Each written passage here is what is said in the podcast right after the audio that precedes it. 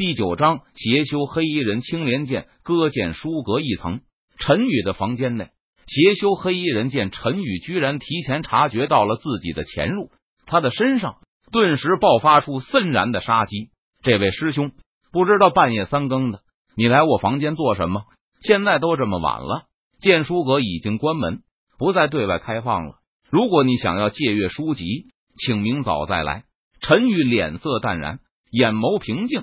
他盘坐在床上，看着邪修黑衣人，轻声说道：“虽然邪修黑衣人半夜三更的，趁着月黑风高的时候潜入剑书阁，似乎是想要对他欲行不轨，但是如果可以的话，陈宇并不想出手杀死这名邪修黑衣人，因为这很容易留下蛛丝马迹，被别人发现他的真实实力。当然了，陈宇也可以选择杀人灭口，毁尸灭迹。不过。”他希望能不动手就不动手，最好就是这名邪修黑衣人自己退走，那么他就不用出手了。毕竟这名黑衣人邪修的实力也不弱，有着通脉期的境界，想来对方应该是凌霄剑宗内院的弟子了。哼，小子，不要再装模作样，拖延时间了。今天晚上没人能救得了你，你必死无疑。邪修黑衣人见状，他发出一声冷哼。语气森然道：“这么说，你非要出手杀我不可了？”陈宇闻言，他看着邪修黑衣人，无奈道：“不错，我劝你还是乖乖洗干净脖子，等我来杀了你，我保证会给你一个痛快，不会让你死的太过痛苦的。”邪修黑衣人点头，他冷声说道：“哎，上天无路你偏走，入地无门你偏闯。既然你想要主动找死，那我就成全你吧。”陈宇听了邪修黑衣人的话后，不禁叹了一口气，道：“陈宇原本是不想大动干戈的，但是邪修黑衣人偏偏要自寻死路，那他也没有办法，只好出手杀死对方了。小子，你休要在我面前装神弄鬼，时间不早了，我还是送你上路吧。”邪修黑衣人看到陈宇脸上那镇定自若的神态，他心中感到有些不安，道：“血河大法。”随后，邪修黑衣人不再犹豫，他发出一声低吼，施展邪功血河大法，向陈宇发动了凌厉的攻击。只见邪修黑衣人身上闪烁着诡异的红芒，邪恶的气息爆发而出，轰隆隆，血河滚滚而出，朝着陈宇席卷而去，好似要将陈宇整个人都给吞噬。眼看波涛汹涌的血河就要将陈宇整个人。都给淹没时，异变突生，唰！只见陈宇的身上青色光芒闪耀，仿佛将整个房间都给照亮了。随后，一股强大无比的气息从陈宇身上升腾而起，瞬间席卷四周。赵克曼胡英、吴钩双雪明、银恩赵白马，飒沓如流星。十步杀一人，千里不留行。事了拂衣去，深藏身与名。陈宇白衫飘飘，他从床上长身而起，高歌而行。此时的陈宇，好似那从九天之上下凡的谪仙，身上散发着出尘飘渺的气息，令人心中不敢有丝毫的亵渎和不敬。陈宇一步踏出，他身形如同鬼魅般轻松摆脱血河的吞噬，瞬间出现在了邪修黑衣人的面前。这这怎么可能？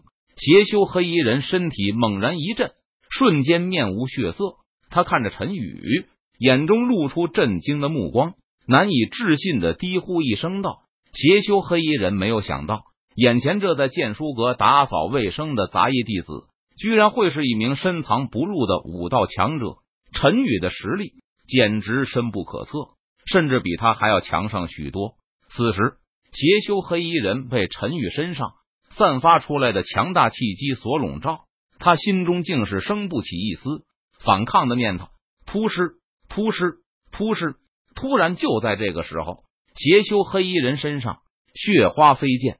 只见邪修黑衣人身上各处一道道凌厉的剑气从邪修黑衣人的体内经脉中爆发而出。这这是什么时候的事情？邪修黑衣人脸色苍白，他看着陈宇。难以置信的问道：“邪修黑衣人根本不知道陈宇是什么时候将这些剑气打入自己体内的。青莲剑歌，一念花开，君临天下。陈宇闻言，脸色淡然，他双手背负在身后，傲然而立，微微一笑，说道：“刷刷刷！”只见在陈宇周身剑气纵横间，组成了一朵青色莲花，缓缓的绽放开来。原来，早在邪修黑衣人潜入陈宇房间的时候，他就已经提前施展了青莲剑典上所记载的无上剑诀——青莲剑歌了。实际上，陈宇和邪修黑衣人的实力差不了多少，他们都是通脉期武者。如果两人正面决战，陈宇虽然也能够将邪修黑衣人击杀，但是他恐怕也要花费不少的力气。于是，陈宇便趁着和邪修黑衣人说话的时候，他在暗中悄悄的将青莲剑气没入邪修黑衣人体内，隐而不发，直到邪修黑衣人准备出手杀死陈宇时。他这才一个念头，引动了潜藏在邪修黑衣人体内的青莲剑气。然而，邪修黑衣人根本没有想到陈宇居然会提前将剑气打入他的体内，并且自己没有丝毫的察觉。因此，在邪修黑衣人没有任何防备的情况下，陈宇突然发动攻击，导致邪修黑衣人体内剑气爆发，当场重伤，濒临死亡。我我好不甘心。邪修黑衣人嘴角不断流淌出血液，他看着陈宇，露出不甘的目光，说道：“邪修黑衣人原本只是凌霄剑宗的一名外院弟子，他武道天赋有限，花了十年的时间，也才堪堪踏入开窍期的境界。若是没有任何意外和机缘，邪修黑衣人这一生恐怕都将止步于开窍期，最终他会因为寿元耗尽，遗憾而死。但是。”邪修黑衣人在不久前得到了一个机缘，他无意中学会了血河大法，能够快速的提升修为。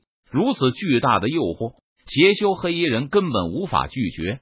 他立即将目标对准了凌霄剑宗的杂役弟子身上。